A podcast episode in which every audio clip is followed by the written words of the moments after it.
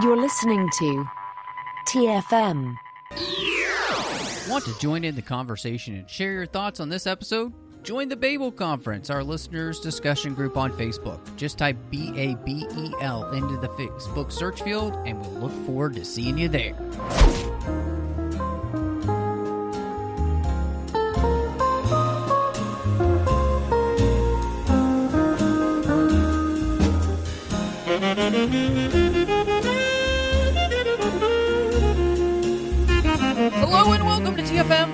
Watering hole. And yes, I am excited here in the 602 Club because we are having a birthday party. That is right. It is eight years that the 602 Club has been going as of this recording. Christy and I are actually recording on our birthday. So happy birthday, Christy! Happy birthday! And Oh. hey, I mean, especially for you, since you started it all, uh, it wouldn't have had a birthday without being born. Yes, yes, it's so true. Um, in that sense, I, I, you know, I'm just thankful. In in all honesty, um, I'm thankful that people have enjoyed listening, uh, that people continue to listen, and um, the fact that we made it this far is incredible. In fact, I was looking and with the supplemental episodes, there are 440 episodes, which is crazy. Wow. Uh, and so, you know, I'm just, uh, again, I'm really thankful. And, uh, you know, we're got a, I think, a great opportunity to celebrate this week as we talk about the new DC Comics film Black Adam, starring Dwayne Johnson, aka The Rock.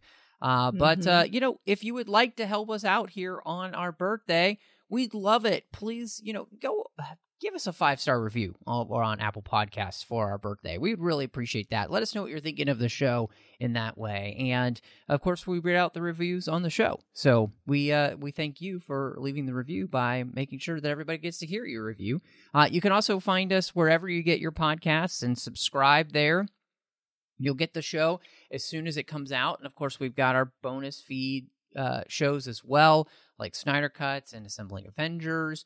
Uh, so you get those here in the same feed. Uh, you can also make sure that uh, you're following us and uh, sharing us on social media. You know, we've got at the 602 Club on Twitter, you can follow. And of course, at the 602 Club TFM over on Instagram. We'd love for you to follow us there and, and share our shows with people on social media. And obviously, that makes a big difference. Uh, and then, of course, uh, you can uh, find us online. We're on Facebook at facebook.com slash Trek FM with the entire network. There's a listeners only discussion group where you can join the entire network uh, and talk about all of the shows that we've got.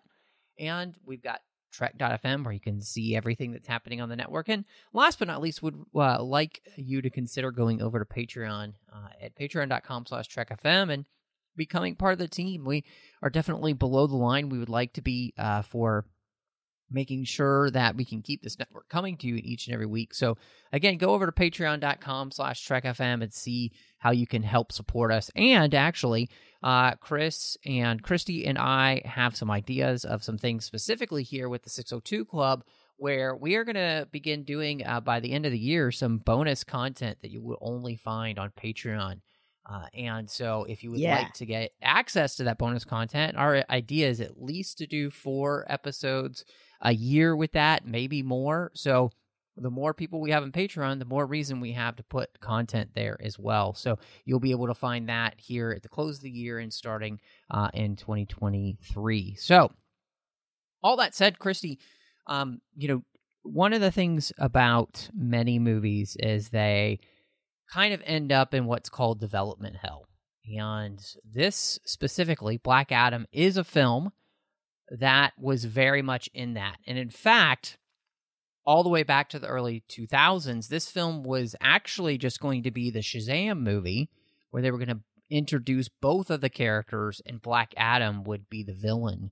And so I, I just wanted to ask you before we even got started with anything else whether or not you would have liked that idea to have you know the first Shazam movie have also Black Adam in it where you know they're going against each other? Do you think that would have worked? You know what what are your thoughts on that idea? So I'm glad, honestly, that it didn't go that route just because I feel like you need some time when you're introducing a new character for the first time to not introduce too many all at once. And I think with somebody, an actor like Zachary Levi, and the way that he's playing this character, he's very, you know, bright eyed and still just a kid in a giant man's body. So you need also that heart and for some time for him to grow as a superhero. And I think that eh, rightfully so, they say it was a better idea really to not put Black Adam, or at least, you know, Dwayne Johnson's Black Adam in that movie because it would have overshadowed Zachary Levi too much. Just because they're both very visible, well known actors. Um, not that some of the others weren't, but you know what I mean? Like Dwayne Johnson just has a really larger than life presence on screen. And I think you would have been vying too much back and forth.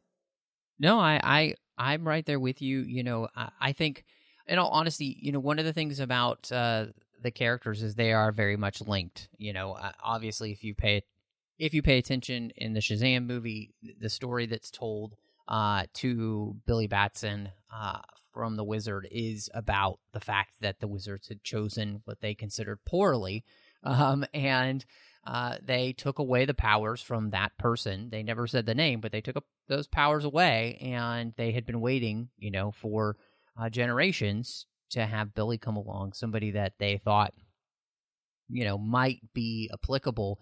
And, you know, they were in desperate need at that point. And, you know, I, I definitely agree with you and your assessment, and of course, the assessment that was made behind the scenes, which was, you know, if Dwayne Johnson is going to play the role of Black Adam, I do think that he brings a presence which could overshadow very much Shazam as a character.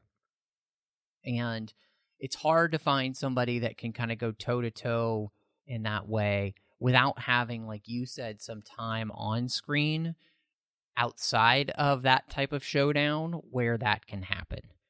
And so, you know, instead of having that character be in the shadows, they decided to split them into two movies. And so you know, I also think it's really interesting because they had also had the idea when uh, Gavin O'Connor was attached to the Suicide Squad of having uh, Black Adam possibly show up in a small role there. Um, and as the, you know, uh, Suicide Squad was tracking a weapon of mass destruction, uh, which would be revealed as Black Adam, which is also kind of an interesting choice and I find myself kind of glad that they did not go that route either because I don't quite think that that would have worked either. Um, just eh, Black Adam, I think, is is too much of a um, powerful character to go up against something like the Suicide Squad, which is one of the the things that a lot of people had a problem with the Suicide Squad anyway, kind of fighting this big magical villain in the first place in what we got there. And so, yeah, I think this was better left on the cutting room floor too, and, and not something to pursue either. And two, I mean, even thinking about it from that point of view of uh, introducing him possibly in Suicide Squad in the 2016 film, I think that you needed that story more to be about them you know i mean really I, I, like that the focus was mostly on harley quinn and then sure. later she gets her own movie which i really enjoyed and you know, then we eventually got the other version of Suicide Squad. But I think that you, I think sometimes they try to put too many superheroes in one movie when they're first introducing them. And I think that that's a difficult thing to do properly because everyone needs their own time to get to know each yeah. character. No, I 100% agree with you in that. And I believe that is correct. You know, I, I think too many films, especially with the superhero genre these days, have tried to cram too many things uh, into too few movies, and it definitely, I think, has hurt eh, some films along the way. Um, and you know, the Suicide Squad, I think itself is already filmed to which you know you have a lot of characters uh, showing up in that, right? Mm-hmm. And you I think you're absolutely right. In many ways, you want to be focusing on, on those characters alone. Um, and so, yeah, I agree with you. Um, I think th- they made the right choice here, and I think it helps that um, you you get the opportunity uh, to be able to introduce this character in their own film, give them a background, and I, I think part of that is is something that you know as we introduce this the Man in Black, uh, as they kind of have him here in this Mhm. film. You know, one of the ideas of this is that uh, the director and uh, Dwayne Johnson talked a lot about him kind of being the dirty Harry of the DC universe, right? That this is a character who um, sees that, you know, like systems are corrupt, you know, so uh, criminals are taking advantage, and you just kind of need somebody as a cop who's going to kind of cut through all the BS and just get what needs to be done. Uh, and Johnson even said, and I thought this was really interesting. You know, he feels like the Black and Black Adam refers to the character's soul. Uh, you know, Hmm. there's there's no room or space for him being wrong. He's very myopic in his view. Um, there's no room for anybody else's opinion. Uh, and there's only room for him, he says, and space for him to justify anything that he does because of his pain. And I think that's very much the story that we get here with this character, right? Uh, a character who has been granted an incredible amount of power, and with that power, uses it to en- enact a vengeance and and just let out his rage on you know people that have hurt him or people that he cares about, and um and I think that's really interesting because in many ways, you know, it is kind of the complete opposite of like a Superman, right? Who has this great amount of power and uses it for good. Um, and I think this is an Mhm. interesting question because you know the DCEU has always been asking these type of questions about what do you do with the immense amount of power you have? Is the power good? I mean, gosh, Batman v Superman is all about people questioning whether or not Superman's really a good person or maybe he's just a guy trying to do the right thing, right? And here we have a character who's like, I have all this power and I see people using their power to hurt other people, and so they should just be dead. Uh, he plays judge, jury, and executioner. And I, to me, that was just kind of a fascinating way to introduce this character because, you know, we're really in this film. It's it's about an arc for this character of kind of coming a little bit closer to the hero side, but still being very keen on doing what he thinks is right or giving people what he thinks they deserve. Yeah, I- think that he clearly is so complex. And I like too that even the way that they introduce him, it's like not only is it that he is from thousands of years ago, so he's trying to come to terms with how things have changed, but he also is just a man of few words anyway. And so I think that also lends so much more impact to when he does speak and makes you pay more attention to his facial expressions and things like that because you're hanging on every word because there aren't that many. and and then you can see how it it changes for him and goes from just being purely driven almost like a predator. These are the few things that matter to me and that's what I'm going to accomplish. And it's almost like he doesn't know what to do with himself when those things are challenged. You know, he because of the way that he initially came about into his power, he's always been the apex predator basically since that point. So now having to fight these other heroes in order to stay in power and do what he thinks is right, he actually is having to come to terms with maybe I'm not right all the time. Which, as someone who's always right, is really hard to do. Yes. No, 100%. you know, and I think, uh, you know, again, that's an interesting juxtaposition between him and what we've seen in this universe of Superman, who is questioning and wanting to make sure that he is doing the right thing for the right reasons, right? Whereas Black Right. Adam doesn't really have those questions. Um, No. You know, and I think you know, it's interesting, but when he says, you know, he when he tells Hawkman that he is born of rage, you know, and his his power, he doesn't even really know how to control his power because it is born of this rage to which then overtakes him and it just kind of destroys everything in its path.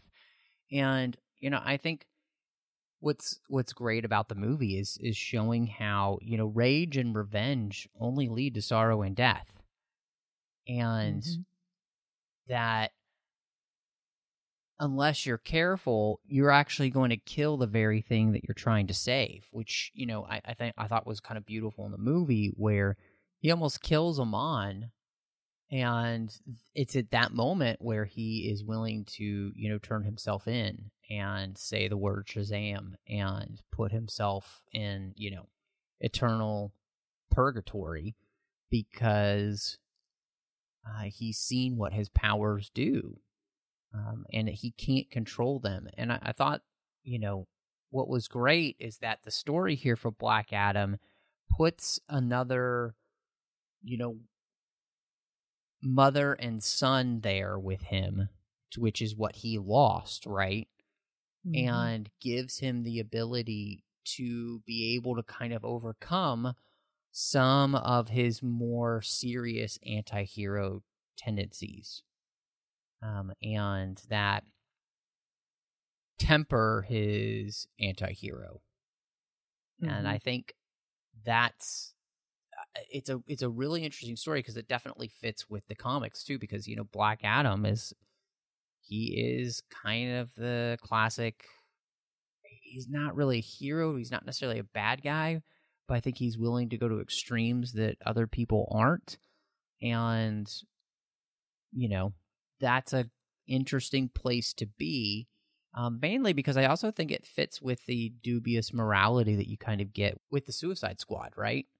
You know, yeah. um, we have this kind of darker side of things, which I think is is really interesting to play with when you have other characters who are kind of so sold out to you know, trying to be good, you know, like a Wonder Woman or a Superman, or, you know, even kind of seeing that trajectory for Aquaman, or of course, yeah. you know, with Shazam, like all these characters are absolutely, you know, trying to stay on the light side and, and definitely Black Adam is dancing in the dark.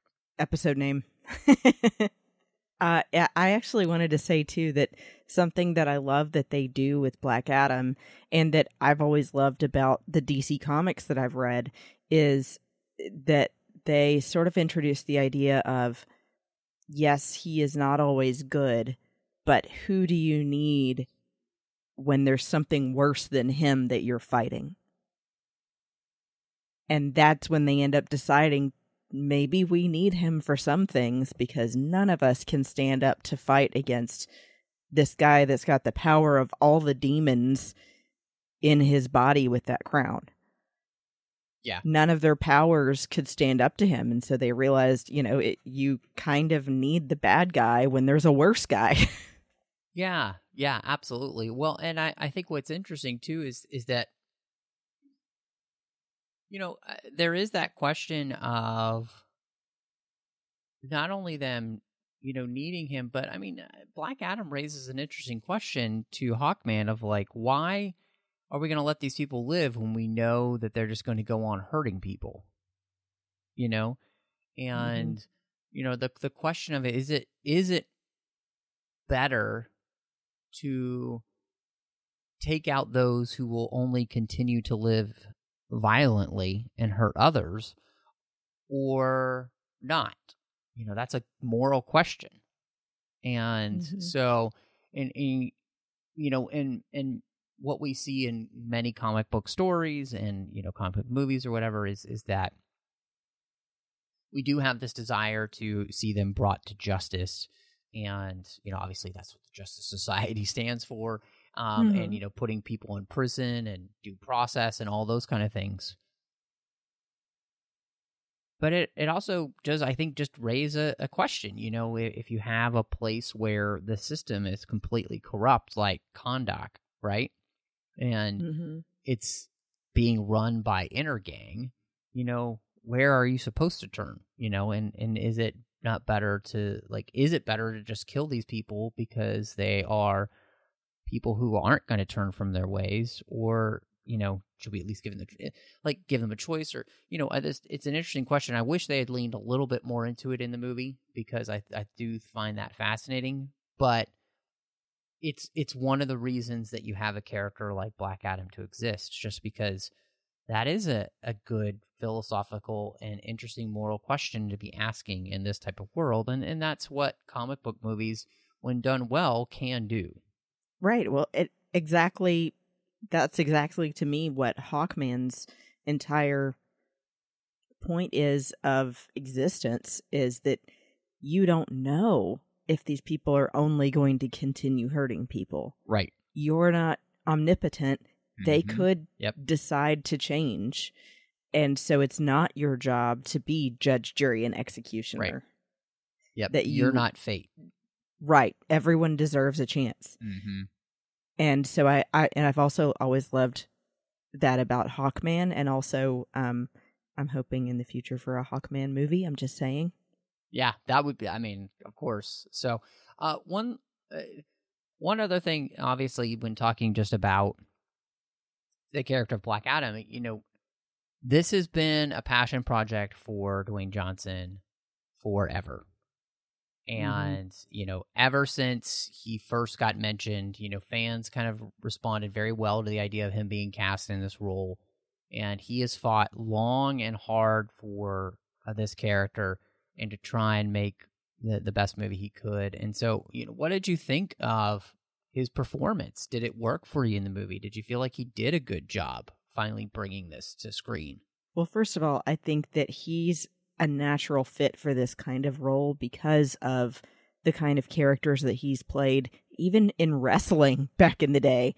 I mean, he is so good with having a look that shakes you to your core, or being, like I said, a, a man of few words and being very measured about what he does say. And so I think that this was something he also really looked forward to doing because he had done some things like that before, but didn't get to be a superhero and had just done something like Jungle Cruise, which is much more obviously lighthearted and silly. So I think he enjoyed getting to lean into his dark side more. And and I saw actually from his Instagram how hard he trained even just physically mm-hmm. for the Yeah, role. even more than normal. yeah. I mean, he was like, I'm going to be more jacked than I've ever been in my whole life. And I mm-hmm. was like, all right, work. Yeah. is he is he the only person who's never needed padding in his superhero suit whatsoever? right? I don't know. Maybe not Henry Cavill. I mean, yeah, I just like I, I feel like he's, you know, got to be the only person where you absolutely don't need any padding. You're literally just Yeah. trying to put skin on his skin, you know, to show Yeah. off all the work he did. But yeah, so no, I I I agree with you. I think uh, Dwayne Johnson was definitely made for this role in many ways. I think he did a great job. Um, part of what you said, I think, really helped is that they leaned into the fact that he is a man of few words, and Mhm. and I think Johnson just did a great job portraying the whole thing. Um, I really enjoyed the scene, you know, where he actually surrendered to Hawkman when he finally tells the story of what happened and that he's really not the hero. Um, and I also enjoyed his interactions with Amon. You know, I thought that those were really genuine, and you know, obviously you can tell. I think Dwayne Johnson, if if you've seen, uh, you know, he has kids. He he loves kids. You know, I think he did a great. He has daughters. yes, but you know, I think he he's good at, at interacting with with kids. Um, Yeah. and so, um, and I- I just his interactions with everybody else in the cast, I think, were good as well. So I, I think he did great. You know, I mean, you need him to work in this role because the whole movie is built around him, and he delivers as the leading man here, and um, it's very much in line, uh, you know, with you know his Hobbs uh, character, and you know the Hobbs and Shaw type uh, role, um, Mhm. except that he's a little bit more Shaw in this role instead of Hobbs, right? Um, because he's got a little bit more of that anti-hero in him and so he kind of uh, yeah everything about this worked for me in his performance. I thought it was great. I thought they did a great job. Um, and so uh, how did you feel about the origin story itself and the way that they played that out where they kind of throughout the movie reveal different pieces of this origin story till they finally reveal like i mentioned just a few minutes ago that it was Hurut, his son, who was originally given the powers. And to save his life, Hurut gives up his powers to his father and then dies. Um, and uh, how did how did that work for you? Did did did you realize that it was his father at the beginning of the film, or was that kind of a surprise to you? How how did it all work? Well, I will start off by saying I didn't realize the turning point that we would have later, and it was it was actually his father um, that was Dwayne Johnson in the beginning. But I do remember in that scene thinking it's weird that they won't show his father's face, you know, because they really don't mm-hmm. in that mm-hmm. scene initially when they're introducing them. Um, but I love the way that they tell that whole story because it's not all at once just knowledge dumping it on you. Mm-hmm. Yeah and really making you buy into their side of the story by showing these are the underdogs. These are the people that you hear about all the time throughout history that were forced into slavery to help rich people get richer and have more and be more comfortable. And they're outside in the you know mud and the sun and dying and being treated like garbage. And so you immediately gravitate toward Hurut and his family because you're like, man, this one kid who's not even the strongest one here or the wisest decided he'd had enough.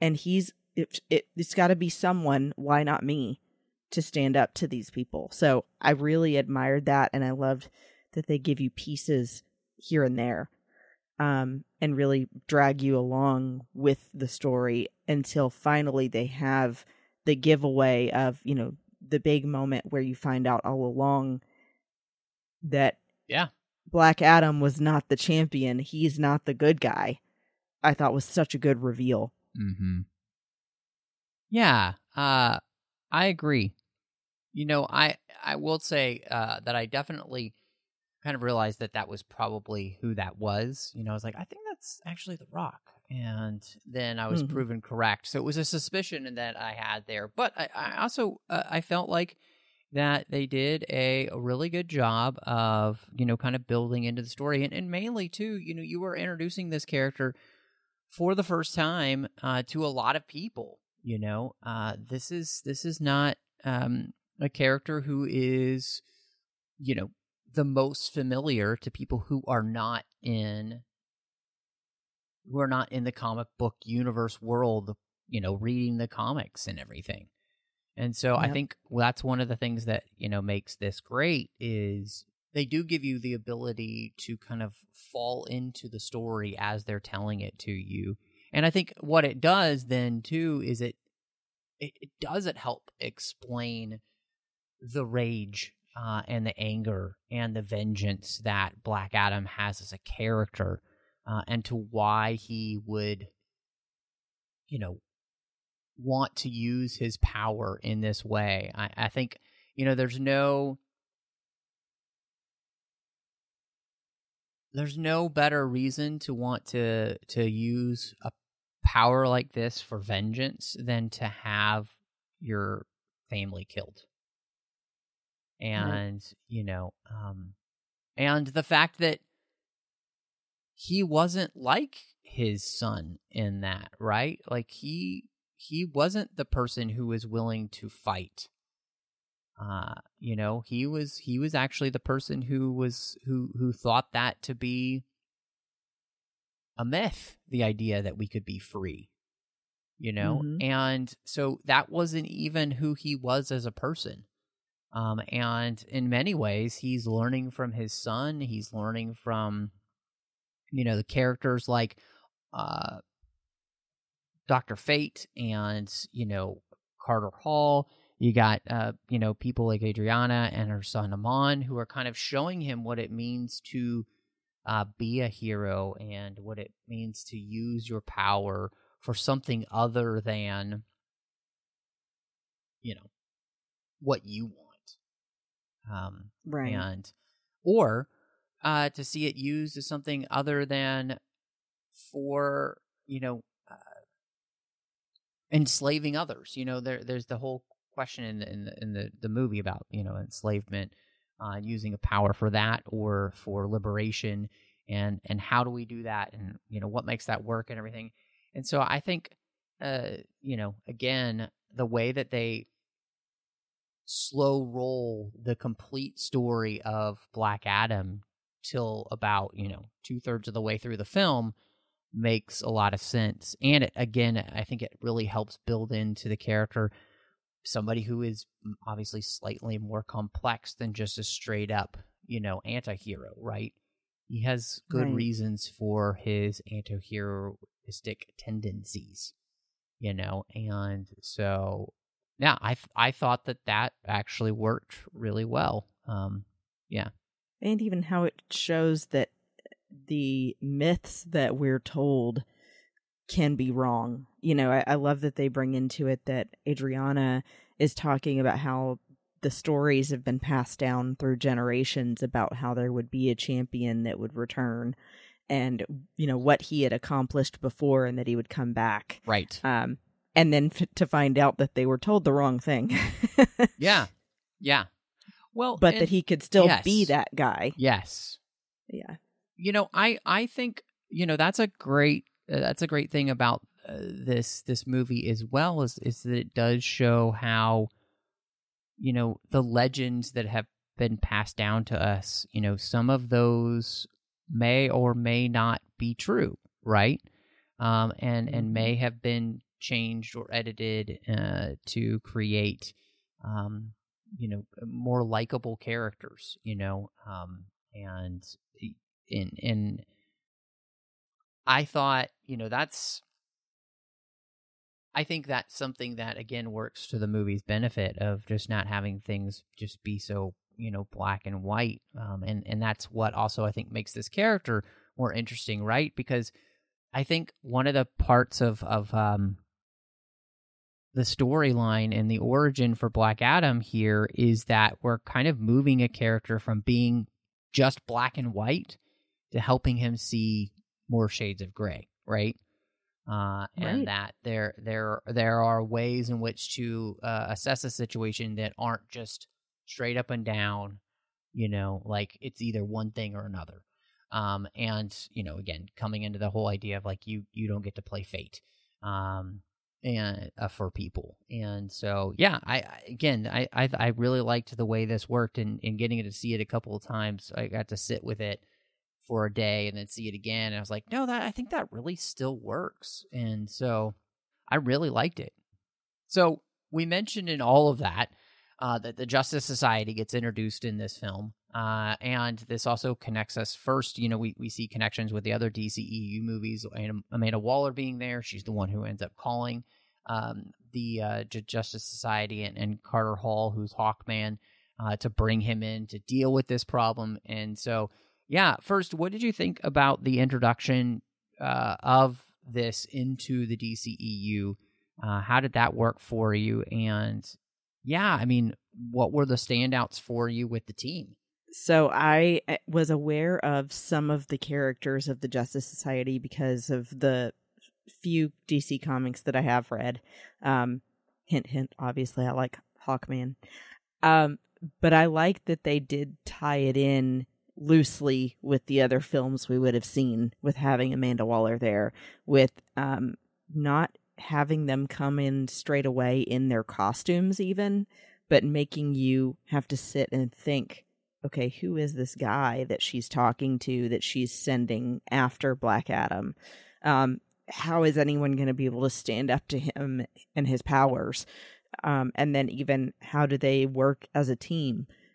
And I think too, it was obviously a big risk for them to bring in an actor that's still pretty green, I would say, to these kind of movies with Noah Centineo as Al, um, who uh, you know, Atom Smasher, um, and then also with Quintessa Swindell as Cyclone.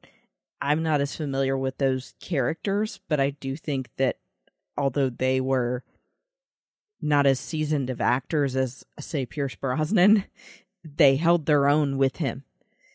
And I, I think that it was really cool to get to actually have this be a movie that not only introduces you to a character as big as Black Adam, and obviously it's his movie, but also then shows the connective tissue and that we're then eventually going to see how this has a ripple effect into future movies.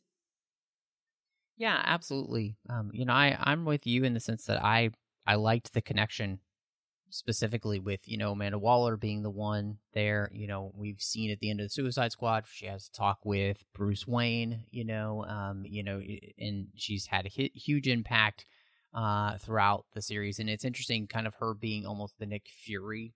Uh, I've seen that reference, you know, where she's kind of the connecting piece here, which is great. Um, I 100% agree with you. Uh, I thought that Noah Centineo and uh, Quintessa Swindell uh, as Cyclone and Atom Smasher were actually really good, and they I thought that they made the most of the screen time that they had. Um, they they left an impression. The little bits of story that we got with them, I thought were really fun. I thought their characters were fun. You know, I think Atom Smasher added an enjoyable bit of levity with his back and forth with Hawkman and kind of messing up because he is so green, right? And I, I thought, you right. know, that could be people could get annoyed with that, but I also thought that's so realistic, right? That if you're being brought in kind of on your first mission as a superhero of this level, are you going to do things right? You know, I mean, I think in many ways this actually fits very well with, you know, what we've actually seen in the DCEU in the first place. You know, Superman's first day on the job is when he has to battle Zod, right? Does he handle that mm-hmm. perfectly? No. But isn't that kind of the point, you know? And so I think that uh, there were some great connections in the sense that I think the storytelling structure and the and the way they're telling the story there is actually fitting with what we've already seen in the DCEU going um, from the very beginning. And so, yeah, mm-hmm. I really enjoyed both of their characters a lot. Um, and I was actually thinking to myself, like, I want to see more of them. I thought they really owned the roles and made them interesting enough that I'm like, yeah, I would, I they could be back in another film, and and that would be great. Um, I thought Aldis Hodge as Carter Hall was was really good as well. Um, I've always liked the character of Hawkman in the first place. Yes. And, you know, very cool character. The fact that he's Carter Hall, he's the one who reincarnates, was really interesting. I think that actually does a, a great thing for anyone who knows the comics when you come in and you know dr fate is having all of these visions and whether or not he's going to live or not and you're thinking to yourself well oh i mean it's okay if he gets killed because he'll reincarnate as, as another version of carter hall right but mm-hmm. and it kind of throws you off a little bit and but I, I thought he was great. It makes me want to see Hawk Girl. I know they had mentioned, uh, and, and when I was reading, is that uh, Cyclone was actually supposed to be Hawk Girl for, but for some complicated reasons, uh, they couldn't include her in the film, and so you know he's talked about in interviews the fact that he would love to you know explore that in, in a future film, which I think was great. But I mean, I don't think it can be argued that the true standout in the Justice Society is Pierce Brosnan as Doctor Fate, who yeah is a is, he's phenomenal. He's mm-hmm. phenomenal. Mm-hmm. Um, I think he gives an incredible performance. I think he helps bring it all together and adds a lot of gravitas to the film, and it's it's devastating when he dies at the end. I I feel like I'm I'm sad that he's gone, and I and in many ways I kind of hope that there's a way to bring him back. Um, you know, but the the thing about Doctor Fate is that you know anybody can be chosen by the helmet to become Doctor Fate. Um, you know, eh, by the Lords of Order, uh, they choose who they want to be their next avatar, and so you do have the opportunity to bring in somebody, of course, who is younger to be Doctor Fate but maybe be just as powerful. But that's going to be hard to do in the sense of like film gravitas because Pierce Brosnan, I mean, he just absolutely brings it in this film. Yeah, I think especially with that character that on the introduction you needed somebody that was that seasoned to really show more of like a father figure even Mhm. and that it yeah. fits that character really well because you would see, you know, someone that's uh, older is wiser kind of thing Right, anyway. Right. So he brings that to it and then just the the brief time that we get of him and Hawkman together, you get the weight of how much they are close friends and depend on each other and understand Mhm. each other Yeah. so that it does have that weight when Dr. Fate dies. Yep. Um and I mean talk about a cool costume first yeah, of all Very cool. And then his powers it's almost it, it gave me a little bit of um doctor strange vibes Mhm. Yeah.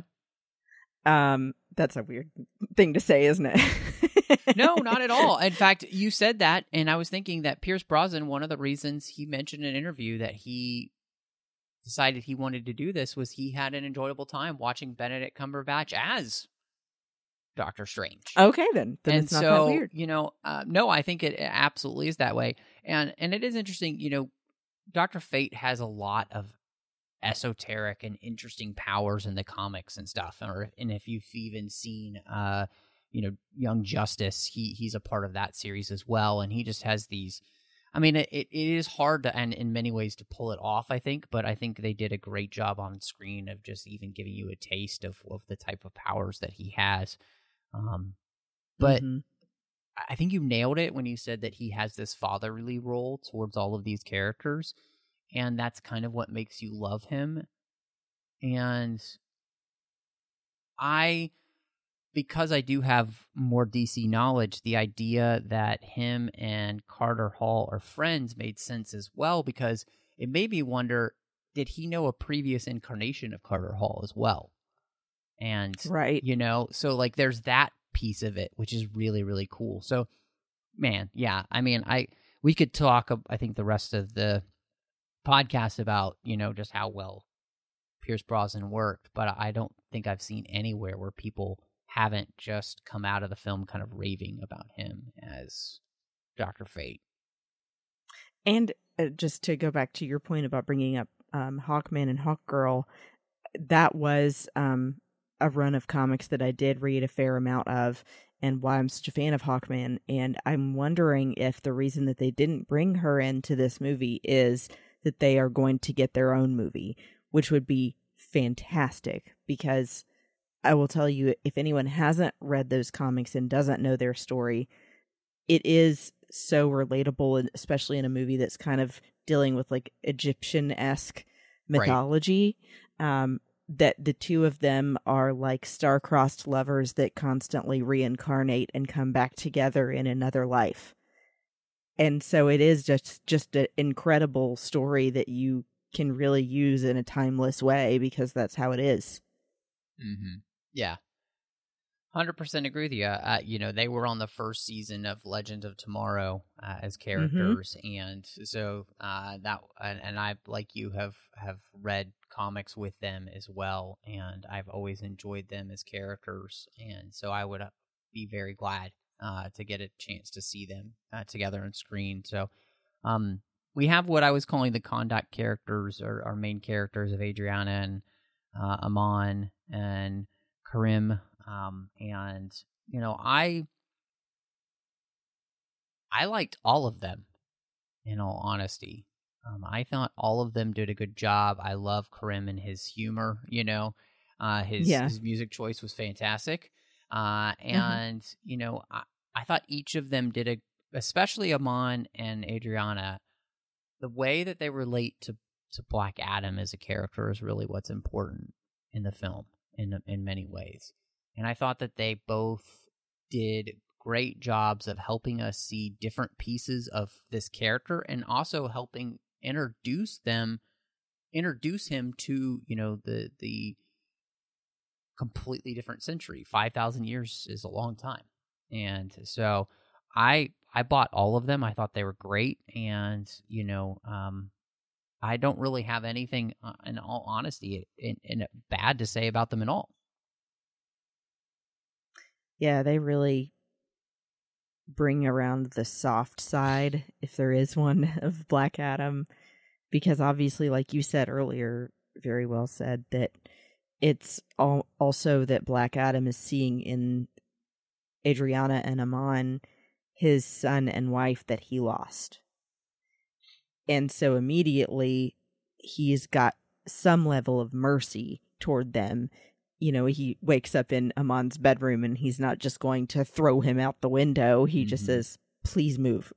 Right. you know, I'm trying to be nice here, kid, but you're getting on my nerves. And gets to know him and, and realizes that obviously Amon is that scrappy kid that is not just going to let you walk off and not explain yourself to him. Right. Yeah. And really looks up to Black Adam like a dad that he doesn't have and looks to him for protection. Right. Even when maybe he shouldn't. And I think that also is then what makes Black Adam feel that he needs to live up to that. Is yeah. like yep. this kid and his mom see me this way. Maybe I could do that. Mm-hmm. Yeah. No, I agree. And uh, I also think, you know, what's great about it is, you know, she's really eh, she's the character who he shows mercy towards, and and obviously I think it's it's because I think you know he's kind of reminded of his his wife and her, uh, and then of course you know you, you have Amon. I think that reminds him so much of his son. He has much of that spirit, um, which I think is is so great, and you know that that that revolutionary spirit of you know wanting to be free and wanting to help other people be free and so yeah 100% agree mm-hmm. with you and and i think they both just like you said they do a great job of giving you the softer side of a character who doesn't really seem to have one and help kind of bring that out into him and, and i think their relationship with him is what allows you to then be able to have that character become you know uh, less um, black and white in many ways um, and be able to see mm-hmm. a little bit more nuance where needed. And so, uh, yeah, I really liked that. Um, you know, we have our, our villain here in Ishmael who becomes Sabbac. And, you know, I, I don't necessarily have any issues with it. I think it's fine. Um, and, you know, it, it feels uh, in many ways, to me, this villain felt very much akin to what we got with Ares in Wonder Woman. Very similar type of, of villain uh, in that, yeah. you know, and um, the villain is really there to give the hero of the story somebody of their power level to be able to fight. Um, but, you know, I also, this I, I, I think it was interesting because you know you obvi- you have a villain who's basically tra- trying to unleash all the powers of hell on Earth, literally, and um, you know you need powerful heroes to be able to go against that, and and that's you know I mean it's, it's like in Man of Steel you bring in Zod, why? Because you want somebody who's at the same power level of Superman. You bring in this mm-hmm. type of villain because you need um, a villain who is has the powers of you know uh, your hero. But I also thought you know it was nice to have the connection full circle. Uh, you know that he's the uh, not only is he the leader of Intergang here in Kahndaq, but he's the last living descendant of the king. And right of the original king exactly. that enslaved Kahndaq. Mm-hmm. Right.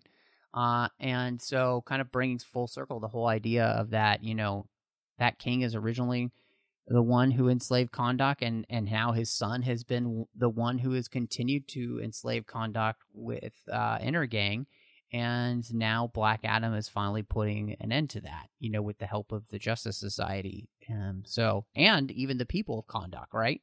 Uh, so yeah, yeah I, I thought he worked as a, a villain just fine. So yeah, I think obviously I'll say a little about his character design we've kind of seen things like that before. Sure. Um, it's not oh, an entirely new idea. yes.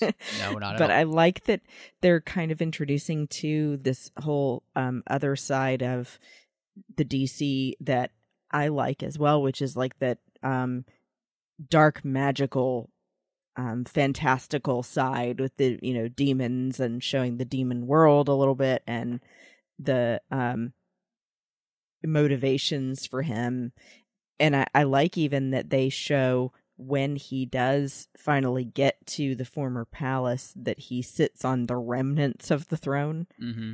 and that later then when black adam has defeated him he sits on it for a second and they say how does it feel and he said wrong Yeah. you know because it's like that's not who i am it's everything that i stood up against so it does Mhm. feel wrong and i have Yeah. to destroy it Yeah. so yeah it, it was a really great way to show him have a change of heart and realize that things are not so black and white and like you said i really love that you talked about how it's come back full circle from where it started Yep. Yeah. Um, I think you know you speaking of that leads me to kind of talk about the action and the effects in this movie, and uh, I think if there's one thing about the villain that you know it it reminds me very much of Ares in the sense of you know even just the visual effects that bring him to life. It, it it's not as good as it should be. Uh, they should have spent some more time in I think uh, on that for Yeah. sure. Um, but on Sabbac Yes. hmm Yeah. In the creation of him as a CGI character, it, it needed much more definition. It needed to feel much more real than a video game. Um, but you know, I enjoyed. I think most of the rest of the action and uh, uh, well, specifically the action. You know, I, I that fight at the very beginning where he's taking on all the guys and then he comes out and you know they start playing. Um, Rolling Stones, you know, and it goes into slow motion about how he's killing everyone and everything. Like, I, I, Mhm. that's great, right? You know, like all that stuff was great. You know, I thought the fights between you know him and the Justice Society were fantastic uh, in many ways. You know, all of that. The only thing I could say is just I I feel like, and and this happens with it's look, I, I have this complaint really about uh, so many Marvel things that are being done too. It's just that I feel like these effects houses are so overworked they just can't put out their best content right one of the things we talked about with um, avatar was the fact that regardless of how you feel about the movie uh, the movie holds up in the sense that it is 100% consistent in the way the effects look. And you Mhm. know that's just something that can't be said about black adam unfortunately. And it should be said about these type of films because you want the effects to be good. Um, and so you know that that's really my only big downside i think um, in that is that i think the action was great but sometimes the effects you know uh, just don't live up to what they should be so Yeah, I'm with you on that for sure. And obviously, the place you notice that the most is with Sabbac. Um, thankfully, at least they didn't have to do Mhm. a lot of that in this movie. Um, but you know, I think that it was good that they were also able to avoid that initially in the beginning as well by having real actors, you know, dressed as the people of Kahndaq that are working in the mines and Right. Not trying to do all of that with CGI either. Yeah. Yeah, no, I, I agree. You know, uh, and, th- and again, there was some stuff that was really good, uh, and uh, there was some stuff that wasn't quite as good. And you know, again, Mhm. men- in many ways, I think that's to be ex- expected. Um, and unfortunately, just because you know that's what happens to all of these films, unfortunately. Um, and so uh, I I do want to ask you about this because uh, in this movie, it is really a, a big part of the film, and it always is when you're creating a new superhero character is the music. And so, what did you think of Lorne Balfe's uh, soundtrack for this? I mean, he's done additional work for the Dark Knight trilogy. He did the Lego Batman movie. More recently, he did the Mission Impossible Fallout soundtrack. He's done a lot of other things recently as well. I think he even did the music for Wheel of Time, the terrible TV show. The music was fine. The the TV show was not great. Um, on Amazon. So how how did you feel about his themes? uh, You know, and and uh, the way that music worked here for the the movie. I'll say I thought it was pretty good. I think that it obviously worked well enough for me that it didn't bother me, but I think that it could have had a more memorable theme for Black Adam himself. Um, that's the one thing that I feel like we've lost lately is that, you know, for like all of Star Wars, for example, all the main characters had their own specific musical theme that whenever that plays, you know Luke is on screen, Mhm. Rey is on screen, you know, and here it just felt a little bit like, come on, give me something. It's Black Adam, larger than life. So I, I do wish we had gotten something like that, but I think it was good, and I, I like the additions of some popular songs as well. Um, so overall, it, it works. It's okay. Yeah. How did you feel? I actually really liked it. Um, and part of that is that I think the the theme for Black Adam and then the one he created for the Justice Society have uh I would say they're kind of like dark mirrors. They're kind of like dark mirrors for what Hans Zimmer did for Superman in Man of Steel.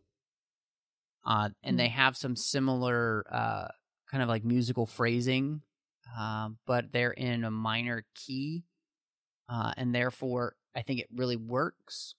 I, think he did uh, a good job, and I think it fit the film. You know, I did also enjoyed the popular music choices. I'm glad there weren't too many of them. Um, and you know, I think the the the first one was uh, really odd. Uh, I think the second one is obvi- obviously really obvious using the Rolling Stones, but um, using "Baby Come Back" was just hysterical. Uh, Mhm. And you know, I love that song anyway. It's just a great song. Uh, so yeah, just to, I I really enjoyed the soundtrack, and I've actually enjoyed listening to it. I think it was it really fit, and um, I, I like the themes. So, but we have one last thing to talk about. I think I like Christy, uh, and that's he's back. He's back. Henry is back as Superman, uh, and so And you would catch that if you watched the mid credit scene. yes, I hope we've all learned to stay and wait for the end. Yes. Which, you know, I, I want to talk a little bit about the behind the scenes of this, which is that Dwayne Johnson asked for this a lot. And that the previous uh, DC Films president, Walter Hamada, had rejected the idea because he had his own plans for Superman projects. And it just, I I love that Johnson finally went to the co-chairman of Warner Brothers Picture Group. He basically went over Hamada's head to get this approved, and that, in fact, uh, this final scene with Henry was shot in London in September 2022. So they just got this in. Like that's how long he's been fighting for this though forever. And like I think the thing that one, it makes me so frustrated with the previous DC administration and how stupid they were. It's like, and and Dwayne has been saying this over and over again in interviews. You've had the biggest character in the world on the bench for too long, and it Yeah. just whether I love this movie or not, which we haven't got to our ratings yet, so nobody knows. Um, Mhm. But I'm eternally grateful for the fact that Dwayne Johnson understands the relevance of Superman and how important he is to this DC universe, and that Henry Mhm. Cavill is this generation's Superman and therefore deserves to be on screen. And I'm so thankful that he fought so hard and got this done for the fans uh, and for Henry because this is a character who absolutely deserves to be in more movies. Yeah. Um, and to have more mo- I mean, and you think of all the time that's been wasted. I was saying this to some friends today. Henry could have had like three Superman movies by this point if they hadn't been so bullheaded about this. Yeah. Yeah, I, I think there's a couple of big things that happened. This had to happen this way, or else it wouldn't have gone through. I think, for one, Dwayne Johnson at this point in his career has much more influence than he had even 10 years ago because he's yeah. proven Yeah, to oh, be yeah. someone that works hard nonstop Yep. that knows a lot of people, that is a very likable person. He doesn't make enemies.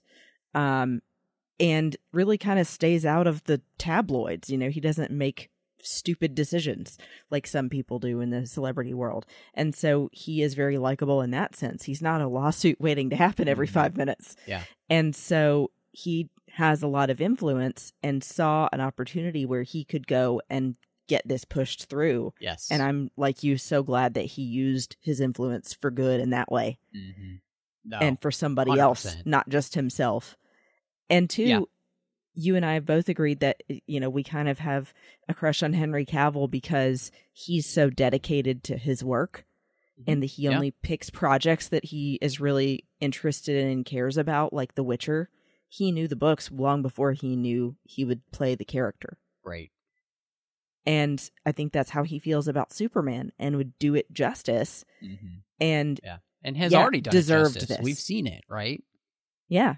So, yeah, and I think too the other thing I was going to add was just that I think we had too many other iterations recently of Superman that fell through obviously like Brandon Routh. Um they have a different um actor playing Superman on the TV show. Um and then also then finally had Henry Cavill and I think that they really dropped the ball not giving him more to do with Superman. Yeah. Yeah. Um, I mean, there's so much that could be said at, about all of that, but I think one of the beauties too is that as the day we're recording, Henry Cavill uh, announced on his Instagram to his father followers uh, and to the world that this is only a taste of what's to come, uh, and that he thanked everybody for their patience and for their support. And you know, I'm I'm very glad he's back now. One interesting thing about the cameo here where he comes in uh, at the end and, and has a little conversation with Black Adam uh, about how the world is a little bit wary of this character and how it's been a long time since anybody that's been this wary of anybody coming to Earth like this.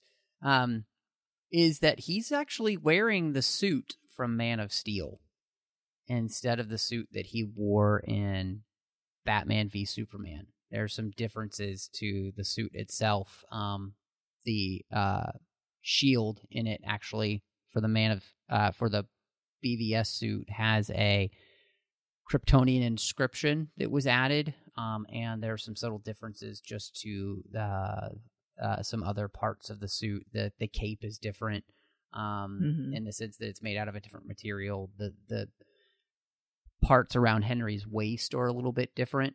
Um, instead of like being an oval, uh, like belt buckle, basically in the middle, uh, it's square. So there are some differences, and this suit is is the Man of Steel suit that we originally saw in that first film. Um, so, which is very interesting because, uh, I, Christy, this is definitely in the weeds. Um, uh, but in Joss Whedon's version of Justice League, Henry is wearing the BVS suit, and you know it's been brightened and everything, and and and all that.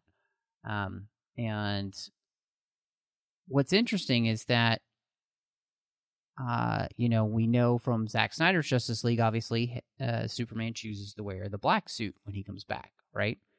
Um, and so I was just really interested because I feel like this gives you the opportunity as a fan to if you're a big fan of Zack Snyder's Justice League, I think it actually fits with that, right? Um and in the sense that um you know the the previous suit that he had had a big hole in it obviously you know he got stabbed through the the chest um and that you know the the man of steel suit you know it almost seems to me as like you could read into this maybe i'm just reading too much into it that you know maybe this is the the, the this is the point in time where superman has chosen to put back on the old suit you know? Mhm. and um that was what was hanging in the closet right?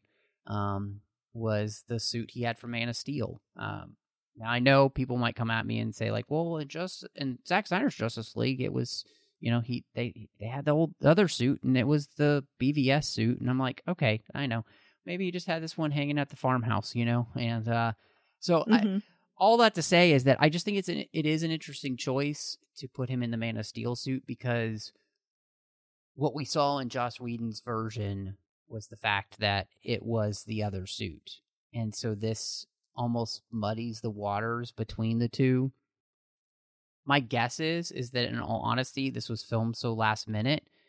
I'm actually wondering if this is Henry if Henry had just a the Man of Steel suit and filming this in London, not in LA, that's the version they went with because that's what Henry had available. You know, I'm Mm-hmm. guessing that this really has more to do with this being so last minute than anything else. Um, and it's not really. But that was just some interesting thoughts that had come into my head uh, about, you know, those two movies that, you know, have had so much said about them and you know, Mhm. you know, this doesn't directly really follow what we saw in Joss Whedon's version of Justice League. It actually, to me, fits a little bit better with Zack Snyder's Justice League, which is more exciting to me. So, anyway, Mhm. It's fun to speculate. Yeah, the point. exactly, exactly. So, thank you for indulging Yeah. me that. But I, I just Yeah. feel like more than anything, both you and I are on the same page, hundred percent, in the fact that we just are so excited he's back, like so Oh, yeah. excited. So, he to me it's like Christopher Reeve reincarnate. I mean, he just feels like such a natural fit for this character. I agree. Yeah, I agree with you. Well, Yep. all that to say, Christy, I'm very interested to see where you come down on your ratings for Black Adam. So I was really, um, I won't say pleasantly surprised, but a little bit surprised at how much I liked this movie because I really didn't know what to expect. I will say this is kind of an area in the DC comics that I'm not familiar with. And uh, although I had heard of the characters and knew that there was some kind of tie, obviously, to Shazam because of the lightning bolt commonality, um, that I didn't know how it would go or what the story really would revolve around. And I think they did such a good job, in particular with the writing, with boiling this down to the most important points, not jazzing it up with too much about the universe, about all the ties to the other films or anything like that, that it really focused on the character study of who is Black Adam, what made him this way, and what is he going to do now? Um, and then how does he get to know or fit in with the other heroes with Justice Society and in the future, you know, possibly with Superman, I thought was clearly the focus and was done well. So, I mean, I, I won't say it's a perfect movie, but I will give it a four out of five lightning bolts Oh, because that's great. I thought the casting was done very well. It has me looking forward to possible shoot offs of this, like I said, like a Hawkman and Hawkgirl movie, knowing what I do about that character. Um, and then seeing where they're going to go and possibly having, you know, I was joking with you earlier. If they put Aquaman, Superman, and Black Adam in one movie, my mind is going to explode. Yeah. I will be, I will be that excited. And I, I would want to fly to Atlanta just to see that. Uh, that would be fantastic. um, yeah. and then, you know, if they have an autograph session, I'll be there. oh man, that would be fantastic. Oh, I would love that. I would want to go to that too. Um, so like you, I, I, I was pleasantly surprised as well. Um, not because I don't think that th- th- this could have been a good movie or, or I thought it, it was going to suck or anything, but I just wasn't sure. You know, I, I think Mm-hmm. there's I, I think it's much like the Star Wars universe has been where there's been so many ups and downs, right? With things getting announced and so much turmoil behind the scenes. It makes you wonder how things are going to turn out on screen. And I I, I mean, we went with some friends, and everybody was kind of like laughing and having a good time. At they were laughing at all the right points, right? Like everything uh, uh, that was being uh, all all the you know humorous moments people were laughing at. Like Mm-hmm. we went to a theater on Friday night, so opening night. People were like cheering at points, and of course, like cheering at the end when Superman came on, and like people were really excited about this film, and um, I. I really enjoyed it. I thought it was so much fun. I had a great time with it. it and I think one of the beauties of the, of this is the sense that you know this isn't my highest ranking in the DCEU. This is not my lowest ranking in the DCEU. This is a, a movie that I think just really fits within a, a nice place, which, you know, I don't think that every single comic book movie needs to be like super deep and all that stuff. Like I think we can also Mhm. just have fun, and I think we got to have some great conversations about things uh, in this film that we thought that it brought up. But I think this film, from start to finish, knew exactly what it was trying to be. Was it? It was going to be a film for people to come and have a good time, and I think that's exactly what it delivers on. Uh, and I think that because of that, uh, I give this three and a half out of five stars. And honestly, the only thing I feel like that just could have made this better for me was not really anything in the writing or anything like that. But to me, I, I feel like that if if they had leveled up in the effects, I would have given this, uh, you know, an extra half star, and I would have put it at a four. Um, it really was just the fact that I I really want studios to start paying more attention to the effects um and um i don't I, I i want them to start paying more attention to the effects because it needs to be done um Mhm. it's um these you know these movies are effects spectaculars and when you're not really paying attention uh to those as much as you should be uh, i think it does hurt the movie a little bit. Um and Yeah. so uh yeah but i really enjoyed this movie and i highly encourage everybody to go see it. I think it's so fun and um so worth seeing and i think it's a great addition to the dceu and i think it adds a lot of fun characters. I mean obviously their desire is for him and superman to face off one day you know? Um not not right Mhm. away but that's what they want to have happen you know? So they they have a desire for really cool things to happen in the DCEU, and I can't wait to see that happen. Um, but Christy, uh, it is that time of the show where we give our recommendations. So, what would you like to recommend everybody this week? So I'm getting back to my roots here with some comics, and uh, you know, obviously you're the more versed in the DC comics than I am, but there were a few that I really enjoyed that I'm like, man, I wonder where those are in my collection. I need to dig those back up again. Um, so I'm going to recommend people check out um, Justice League Dark, created by Peter Milligan, that came out initially in 2011, and that was actually a run that I read. I think every issue of and still have buried somewhere and I liked it because, uh, like I was saying, it really focuses on more of the occult, dark, magical side of things and brings in some characters for a much more regular following than you usually see, like Zatanna, uh, John Constantine, um, Deadman, who I learned about from this run, Yeah, and Swamp Thing. It's just a really interesting team up, and the stuff that they get to do together it it is kind of along the lines of what you see with like a Doctor Strange, but the DC version, and I think a little bit cooler, if I have to say so myself. So yeah, check out Justice League Dark, the comic book run that came out in 2011. Um, I really think you won't be disappointed. Yep, hundred percent, hundred percent. Well, I uh, I'm going to recommend to everybody. I went and saw a movie in the theater that I really enjoyed. I thought it was really good, big cast, uh, and I know it hasn't gotten great reviews, but I enjoyed the film, and it's called Amsterdam. Um, and you know, it has so many people in it. It's directed by David O. Russell, but I thought it was one that was worth seeing. and I had a great time in the theater with it. Um, it it's it's definitely, um, it's definitely not expected like and and it's a story that's actually based on some historical events as well which was really interesting so it was zany and mm-hmm. fun and i really enjoyed it and i definitely think that i would love to hear what other people thought of it but christy if people wanted to you know catch up with you and see what else you've got going on these days where would they find you Well, you can find me on Instagram and Twitter, of course, at Bespin Bell, and in the Babel Conference on Facebook. And of course, uh, if you want to look up the finished show that I did with my friends Amanda and Teresa, you can check that out at Sabers and Spells on the Skywalking Through Neverland Network. And stay tuned, like Matt said, for future stuff we're cooking up with doing some Patreon only special content.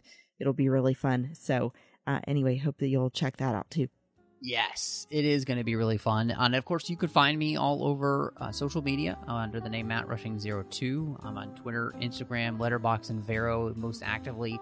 You can also find me, of course, with the bonus shows in the uh, 602 Club feed, Snyder Cuts, as well as Assembling Avengers, uh, doing literary treks about the books and the comics of Star Trek, The Orb about Star Trek Deep Space Nine, Warp 5 about Star Trek Enterprise, Saddle Up about Star Trek Strange New Worlds, and the Artificial Tango about Star Trek Picard. And then over on the Nerd Party Network, got two shows. One's completed called Owl Post with uh, Drea Kaufman and I talking about every single chapter of the Harry Potter series, one chapter at a time. And last but not least, we've also got aggressive negotiations I do with John Mills as we talk about Star Wars each and every week.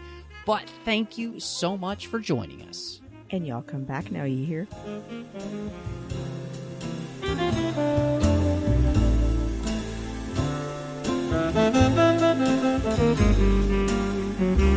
you.